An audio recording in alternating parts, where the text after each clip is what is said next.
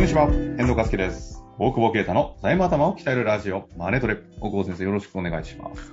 お願いします。かっこよくないちょっと待って。今ですね、ズーム収録なんですが、はい。ちょっと下向いてスタートしちゃったんですけど、上向いたらなんか 画面上に、なんだこれ、変なスケボーみたいなやつ。なんだスケボー、イロス、スケボー、エロスイロス。イロスあ、ごめんなさい。イロス。 エロスじゃない。エロスって書いて、読めるけど、ローマ字だと。 ELOS。そう。いやもう、さあ、引っ越すかもしんなくてさ、ちょっと、いろんな魔法陣が崩れるからさ、ちょっと、ちょっと待って、待って。全然ついていけない、誰 も。引っ越す、よくわかんない。今魔法陣ができてんだよ。その家の周りね、ジムとう、んその、え飲み行くところと、あースタバと、こう魔法陣ができてんだけどは、それがちょっと崩れそうなんだよね。引っ越すから。引っ越し場は決まってないんだけど、うんあの、崩れる。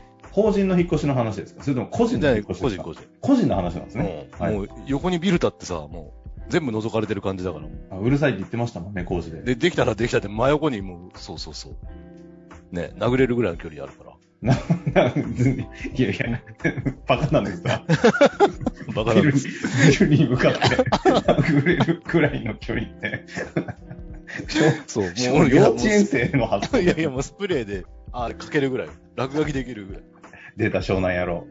そんなんじゃないでさ、いや、なんかスケボーかなと思って。だって、はいあれでしょ、ばあの、シャリもあんだけど、シャリもあんだけどさ、シャリって酔っ払い運転なんでしょうんうん、そうそうです。スケボー大丈夫じゃねと思って。スケボーっていいんですかねわかんない。大丈夫だよな、多分な。 酔っ払ってても。ちょっとあの、弁護士の先生聞いてたら、ちょっと ぜひご情報をお願いします。そう、それで、え、乗って待って、その、それで買ったってことそれで乗ってみたの。あの、うんスケボー久しぶりに。うん。あ、やってたんですかいや、やってないけど、 まあ、たねいやいや、ちょっとぐらい乗れるやん。ガキの頃はいちはいょっとぐらい乗ってたじゃん。そんなやってないけど。怖くてさ、うんいや、で しょう年取ねっ。たよね。でしなんょかうさね。、全然できなくて。うん。そう。で、これ、幅広で短いから、短いなでんかすね。、い止まらないそうや。すすあれじゃん、すっ転ばないじゃん。うん安定でもと、止められなそうじゃないですか。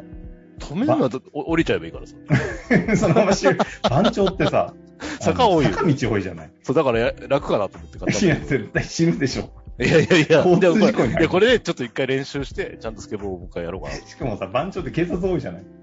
だから大丈夫じゃないスケボー。あんなところをさ、おえっさんがスケボーで行くの は。もう本当に見たくないわ。な絶対他人。いやいや、だからでも体幹がさ、ないなと思って、やっぱゴルフとかも下手だからさ、うん、ジムのメニュー変えて体幹を鍛え出したって いう、あスケボー用に。スケボー、サーだフかィン、らね、ゴルフ、エロスで事故起こしたら大変だ。イロスな。いちなみに、イロスって有名なんですかや、知らない。最近のカリフォルニアのやつみたいな。最近出てきてう。んそうそかわいいですね。う。かわいいでしょ。卵、卵型で。かわいいでしょ。でもこれずっと家の中にいそうだよね。怖くてね。あの、興味ある方は、ぜひインスタに上がると思います、ね。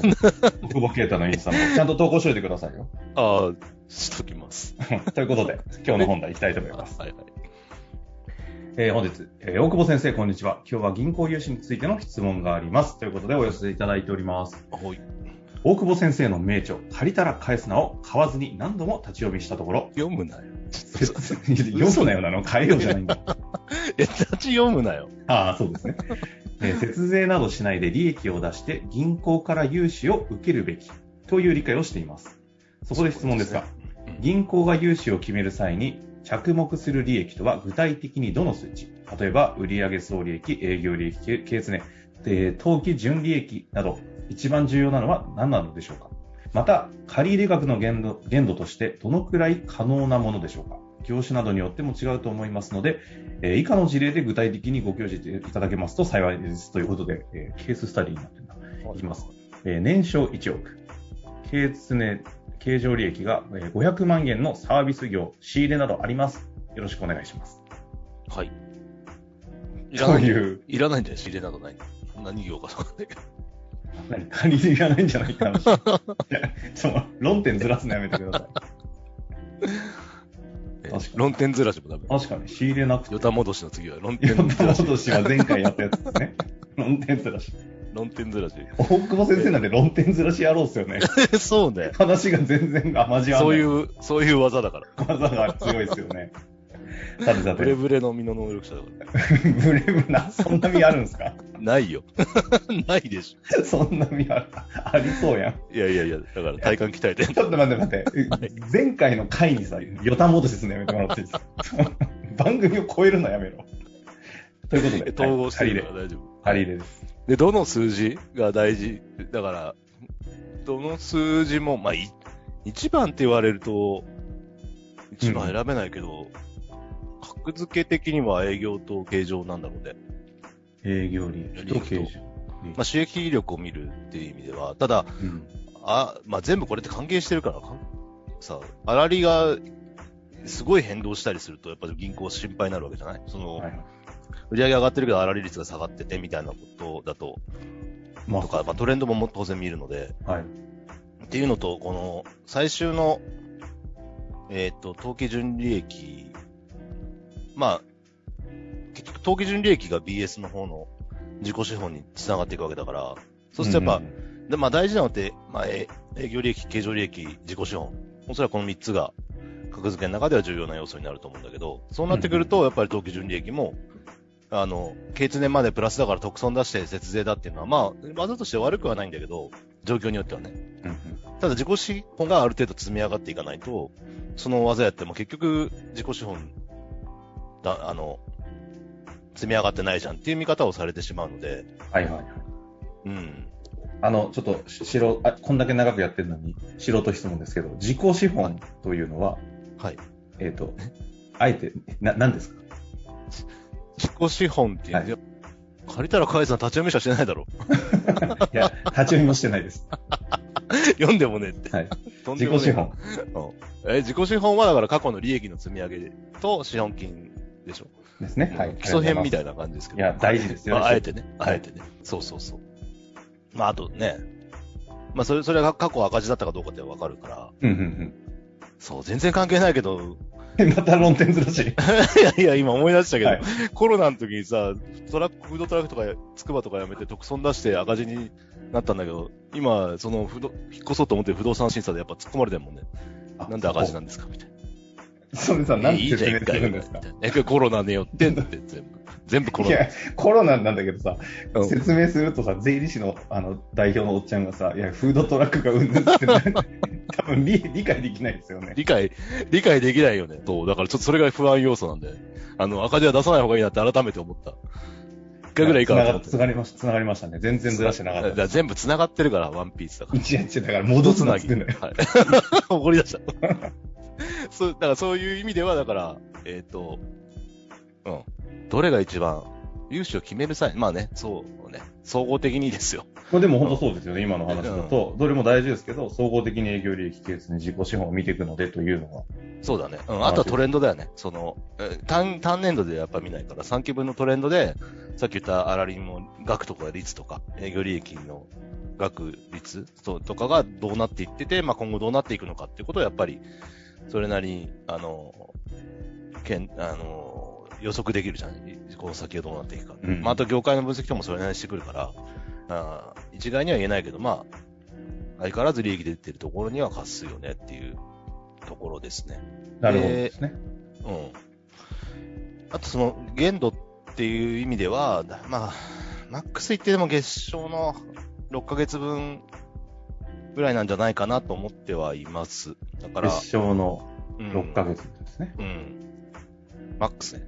うん。で、これがだから今、ちょっと銀行のトレンドが変わってきてて、今までは長期の運転資金っていうのは、まあちょっとこれちゃんとしあれかやった方がいいかな。あの、がよく出てたんだけど、最近短短期の提案をしてくるというか、運転資金として必要なものは短期で貸しますよみたいな話もうんうんうん出てきてるので、うんこの例で言うと、い月年商1億なんだけど、BS がないと分かんなくて、運転資金、要するに売掛金と買掛金、まあ、売掛と在庫、マイナス買掛金、ざっくり言うと。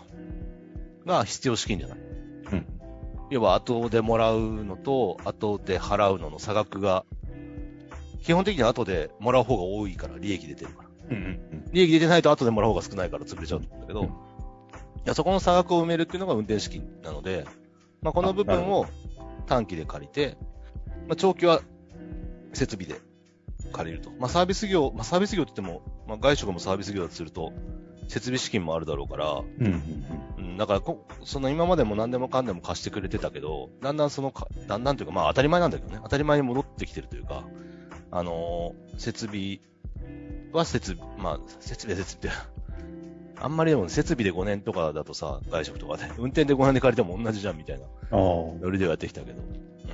まあそので辺の。今の話の、そのトトレンドの話をされてるんですか融資における。トレンドというか、まあもともとそうだけど、よりそうなってきてるというか。短期の、えっ、と、運転資金の貸すっていうケケースというか、提案、向こうんういう側がするケースが多いってことですね。出てきてるって感じ。それってなんでなんですかそれはちょっと、また次回ってことで。あ、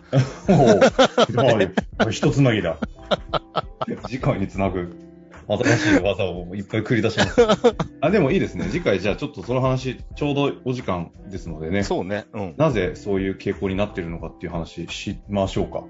ですね。いいですね。うんまあ、ということで、今日の、まあ、ざっくりのまとめ的に言うとあれですかね。まあ、限度額は月賞6ヶ月分っていう話、まあ、散々してますけどね。改めてうん。ということと、借りの時にどこ見られるかというのは、基本的には総合的になんですけども、3年間、トレンド全体を見ながらの営業利益決ね、自己資本っていうのを見られるよというところなので、ぜひ、えー次回、運転資金短期なんでなんだって話をしていきましょう。今日のとこ終わりたいと思います。うん。はい。ありがとうございました。ありがとうございます。